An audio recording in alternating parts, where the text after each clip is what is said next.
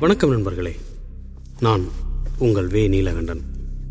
தெய்வ மனுஷிகள் பாட்காஸ்டில் இன்னைக்கு நாம காளி காத்தாங்கிற ஒரு தெய்வ மனுஷியை பற்றி பார்க்கலாம். அடவி மலையில் கொற்ற நம்பியும் வலிய நம்பியும் பெரிய கை. வம்பு தும்புன்னா முதல்ல நிற்கிற ஆளுங்க. சாதி சனம்னு வலுவான தலைக்கட்டு. வேட்டை தான் பெரும் பிழைப்பு. ஆளுங்க வெளியில் நடமாடும் போதே சூரி கத்தி ஈட்டி கம்புன்னு ஆயுதத்தோட தான் நடமாடுவாங்க. நம்பிமார் வேட்டைக்குன்னு காட்டுக்குள்ள இறங்கிட்டா. அடவி மலையே அலறி போயிடும் காட்டு மாடு மானு கடத்தி காட்டு பண்ணின்னு அவங்க அடிச்சு போடுற விலங்குகளை கொத்தாளுங்க தலைச்சுமையா ஊருக்காட்டுக்கு தூக்கிட்டு வருவாங்க. அடிவார சந்தையில நம்பிங்க கொண்டு வர்ற வேட்டைக்கறிக்கு பெரிய விலை கிடைக்கும். கொஞ்ச காலமா வேட்டை பழப்பு சரியில்லை. விலங்குகள்லாம் தெக்கி காட்டு பக்கம் சிதறி ஓடி போச்சுங்க. பல நாள் வேட்டைக்கு போய் வெறுங்கையோட திரும்பி வராங்க நம்பிமாருங்க பெரும் முடையா போச்சு. இனி அடவிக்காட்டுல வேட்டை நடத்தி பிழைக்க முடியாதுன்னு புரிஞ்சு போச்சு நம்பிமாருக்கு. அடுத்து என்ன செய்யலாம்னு யோசிக்கிறப்ப கொற்ற நம்பி பொண்டாட்டி காட்டாத்தி தான் அந்த யோசனையை சொன்னான். காட்டை திருத்தி விவசாயம் செய்யலாமேன்னு அவ சொன்ன புத்தி நம்பிமாருக்கு நல்லதா பட்டுச்சு. ஆளு பேரை வச்சு அடவி மலையில ஒரு பகுதியை நிலமா திருத்தினாங்க. பெருசு பெருசா வளர்ந்து நின்ன மரங்களையும் குதிர் குதிரா முளைச்சு கிடந்த புதர்களையும் வெட்டி குவிச்சு எரிச்சாங்க. விலங்குகள் உள்ள வந்து விளையிற பயிர்களை அழிக்காம இருக்க வேகாத கட்டைகளை எடுத்து வேலி கட்டி அடைச்சாங்க. ஒரு பக்கம் காடக்கண்ணி கேவுரு தெனை ஏலம் குதிரவாளின்னு தானியம். இன்னொரு பக்கம் எலுமிச்சை மா பலான்னு மரங்க. கரும்பு தோட்டம் ஒரு பக்கம் வாழைத்தோட்டம் ஒரு பக்கம். வாழைன்னா சாதா வாழை இல்லை. பேயம் முந்த ரசகதலி பச்சை கற்பூரவள்ளி மலவாழை செவ்வாழைன்னு இல்லாத வகைகளே இல்லை. தளதளன்னு எல்லாம் தழைச்சு நிற்குது நம்பிமாருக்கு ஒரே கவலை. எல்லாம் விளையிற பக்கத்துக்கு வந்துருச்சு. யானை எருமை கடத்தி காட்டு பண்ணின்னு ஏதாவது வந்து நாசம் பண்ணிட்டு போகாம தடுக்கணுமே. பாடுபட்டு விளைஞ்சதை திருட்டு பயலுக வந்து அறுத்துக்கிட்டு ஓடிடாம காக்கணுமே. தோட்டத்துக்கு ஒரு காவக்காரம் போட்டால் தான் சரியா வரும். அதுவும் சாதாரண ஆள் பத்தாது. நல்லா மந்திரம் கத்தவனாக்கும் வேணும். அவனால தான் விலங்குகளுக்கு வாய் கட்ட முடியும். ஆளுக்கு ஒரு பேரை சொல்ல வலிய நம்பி சாக்காட்சி மலையில இருக்கிற இருளி காத்த புலைய மந்திரத்துல பேரு போன ஆளு. கொம்பாவிலிருந்து காட்டு மாடு வரைக்கும் எல்லாத்துக்கும் வாய் கட்டுற மந்திரம் தெரிஞ்சவன். கம்பு விளையாட்டு கத்தி விளையாட்டுன்னு வீரத்திலையும் பேர் போன ஆளு அவனையே கேட்டு பார்க்கலாம்னு சொன்னான். நம்பிமாருக்கு சந்தோஷம். போய் கூப்பிடுவோம்னு சொல்லிட்டு சாக்காச்சி மலைக்கு கிளம்புனாங்க. சாக்காச்சி மலை அடவி மலைக்கு தக்க நெடுந்தொலைவுல இருக்கு. ரெண்டு நாள் நட நடந்து இருளி காத்த புலையன் வீட்டுக்கு போயிட்டாங்க. நம்பிமாரை பார்த்த இருளி கும்பிடுற சாமி நீங்க எந்த மலை நாட்டுக்கார ஆளுக? பழகுன வாசனை இல்லையே. என்னை எதுக்காக நாடி வந்திருக்கீன்னு கேட்டான். நாங்க அடவி மலை நம்பி மாறுங்க பிழைப்பத்து போய் காட்டை திருத்தி விவசாயம் ஆரம்பிச்சிருக்கோம். மா பலா வாழை எல்லாம் தலைச்சு நிற்கிது மிருகங்க நடமாட்டம் தெரியுது. திருடனுங்க தொல்லையும் அதிகமாக இருக்கு. பகலிரவா எங்களால் தோட்டத்தை காவல் காக்க முடியல. நீங்கள் மந்திரத்தில் பேர் போன ஆளுன்னு எங்கள் மலையில் பேச்சு. கம்படியும் தெரியுமா? நீங்கள் வந்து எங்கள் தோட்டத்தை காவ காக்க முடியுமான்னு கேட்டாங்க. இருளி யோசிச்சான். என்னையா யோசிக்கிறீவ? இருக்கிறதுக்கு தோட்டத்துக்குள்ளேயே வீடு தாரோம். திங்க மூணு வேளை சோறு தாரோம். விளையிறதுல முதல் விளைச்சல் எங்களுக்கு அடுத்த காய்ப்பு என்னவோ அதை நீங்கள் எடுத்துக்குங்க. சம்மதமான்னு கேட்டாங்க நம்பிமாருங்க சாமி தோட்டத்துக்கு காவல் வர்றதுல எனக்கு ஒன்றும் சங்கடம் இல்லை. ஆனால் சின்னதாக ஒரு பிரச்சனை இருக்குது என் பொம்மை நாட்டி காளி காத்தா முழுகாமல் இருக்கா? அவளை இங்கே தனியாக விட்டுட்டு வர முடியாது. அவளையும் அழைச்சிக்கிட்டு தான் வர முடியும்னா இருளி. சரிதான் போங்க. தாராளமாக கூட்டிட்டு வாங்க. காட்டுக்கு கூடுதலாக ஒரு காவலாச்சு. நல்ல விதமாக நாங்கள் பாத்துக்கிறோம்னு நம்பிமாருங்க வாக்கு கொடுத்தாங்க. இருளியும் காளியும் கிளம்பிட்டாங்க. தானிய காட்டுக்கு தெக்கால பெரிய வாழைத்தோட்டம். அதை ஒட்டி ஒரு தென்னங்கூரை வீடு. அதுல தான் இருளியும் காளியும் இருந்தாங்க. சொன்ன மாதிரியே நம்பிமாருங்க சாப்பாட்டுக்கு வேண்டிய பொருளை எல்லாம் கொண்டு வந்து கொடுத்தாங்க. நல்ல மழை. பயிரெல்லாம் நிறைவா விளைஞ்சு நிக்குது. இருளி பகலிரவா தோட்டத்துக்கு காவலா நிக்கிறான். தண்ணி பாய்ச்ச வரப்பு வெட்ட வாய்க்கா பறிக்கன்னு எல்லா வேலையும் இழுத்து போட்டு செய்கிறான் காளி காத்தாவுக்கு இது நிற மாசம் ஒரு நாள் காளியும் இருளியும் வாழைத்தோட்டத்து பக்கம் காவல் நடைக்கு போனாங்க. வாழையெல்லாம் தாறு தாரா குளதள்ளி நிற்கிது பாதி தாறு பழுத்து கிடக்கு. பழங்களோட வாசனை அடவிக்காட்டு காத்துல கலந்து நீ வா நீ வான்னு விலங்குகளை எல்லாம் கூப்பிடுது. இருளி நகர மாட்டானா உள்ள புகுந்து சாப்பிட மாட்டோமான்னு மந்திங்க மரங்கள்ல உட்காந்துக்கிட்டு முணங்குதுக. காளி காத்தாவுக்கு வாய் ஊறுது. வயிற்று பிள்ளைக்காரியாச்சே சாம்பலும் செங்கலும் தின்னு தின்னு செத்து போன நாக்கு பழந்திங்க தவிக்குது. மெல்ல இருளிய பார்க்குறா ஐயா என் வீட்டு மனுஷா வாய் ஊறுது. ஒரு ரசகதலி கொலையை மட்டும் வெட்டி தாரியலான்னு கேட்டா காளி இருளிக்கு பதட்டமா போச்சு. என்னடி கழுத புரியாம கேட்குற நம்பிமாருங்க நம்மக்கிட்ட என்ன சொல்லியிருக்காங்க முத விளைச்சல் எல்லாம் அவங்களுக்கு. அடுத்தது தானே நமக்கான கூலி. அந்த வார்த்தையை ஏற்றுக்கிட்டு தானே நம்ம காவலுக்கு வந்தோம். முதக்கொலை வெட்டி எசக்கின்னு படைச்சு வழிபட்ட பிறகு தானே அறுவடை ஆரம்பிக்கணும். அதுக்கு முன்னாடி நம்ம வெட்டி சாப்பிட்றது திருட்டா போகுமேடி. காவலுக்கு அறமா அதுன்னு கேட்குறான் காளி முகத்தை திருப்பிக்கிட்டா. இத்தனை மரம் இருக்கு அதில் இவ்வளோ கொலை இருக்கு வாயு வயிறுமா இருக்கிற பொண்டாட்டி ஒரு வாழைக்கொலை கேட்குறா அதை வெட்டித்தர இவ்வளவு யோசனையா? காளி கோவமா கேட்டுட்டு குடிலுக்கு திரும்பிட்டா.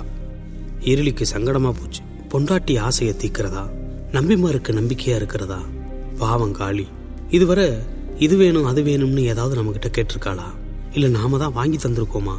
ஒரே ஒரு வாழைக்கொலை அவளுக்காக இல்லைனாலும் அவன் வயிற்றுல இருக்கிற பிள்ளைக்காவது ஒரு கொலை வெட்டி கொடுக்கணும். இவ்வளவு பெரிய தோட்டத்துக்குள்ள இத்தனை குலைகளில் ஒத்த குலை வெட்டினா தெரியவா போகுது? இருளி ஒரு முடிவுக்கு வந்தான். தோட்டத்துக்கு நாலாம் வரிசையில் பெரிய ரசகதலி கொலை. ஆள் உயரத்துக்கு விளைஞ்சு பழுத்து கிடக்கு. அதை வெட்டி தோல்ல வச்சுக்கிட்டு குடிலுக்கு போனான் இருளி. அதை பார்த்த காளிக்கு சந்தோஷம்னா சந்தோஷம். உரிச்சு உரிச்சு திங்கிறா. அவள் ஆர்வமாக சாப்பிட்றத பார்க்க இருளிக்கு சந்தோஷம். மறுநாள் விடிஞ்சிச்சு. வயிற்று பிள்ளைக்காரிக்கு மறுபடியும் வாழைப்பழத்து மேலே ஆசை வந்துருச்சு. ஏய் மனுஷா அதோ ஒரு முந்த வாழைக்குலை மேலே ஆசையாக இருக்கியான்னு சொல்ல இருளிக்கு வேற வழி தெரியல. அதையும் வெட்டியாந்து கொடுத்தான். இதுவே பழக்கமாக போச்சு. தினமும் ஒரு வாழைக்கொலை ஒரு பக்கம் தோட்டமே வெளிரி போச்சு. நம்பிமாருங்க தோட்டத்து பக்கமே வரலை.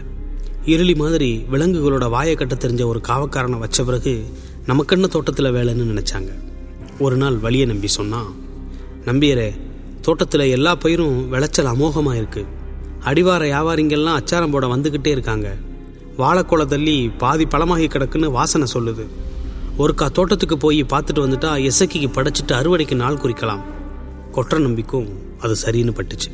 கிளம்புனாங்க ரெண்டு பேரும்.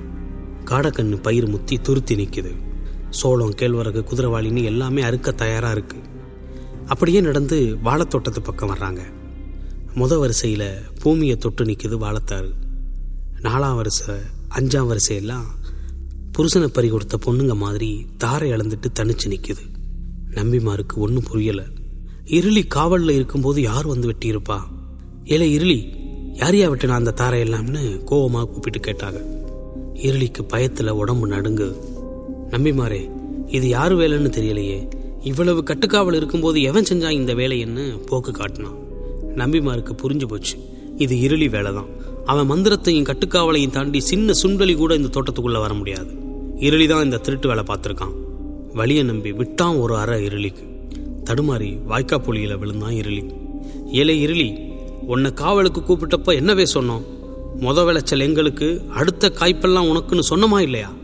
அந்த பேச்சை மீறி இப்படி களவு பண்ணிட்டியே. நீ எல்லாம் மந்திரக்காரனா?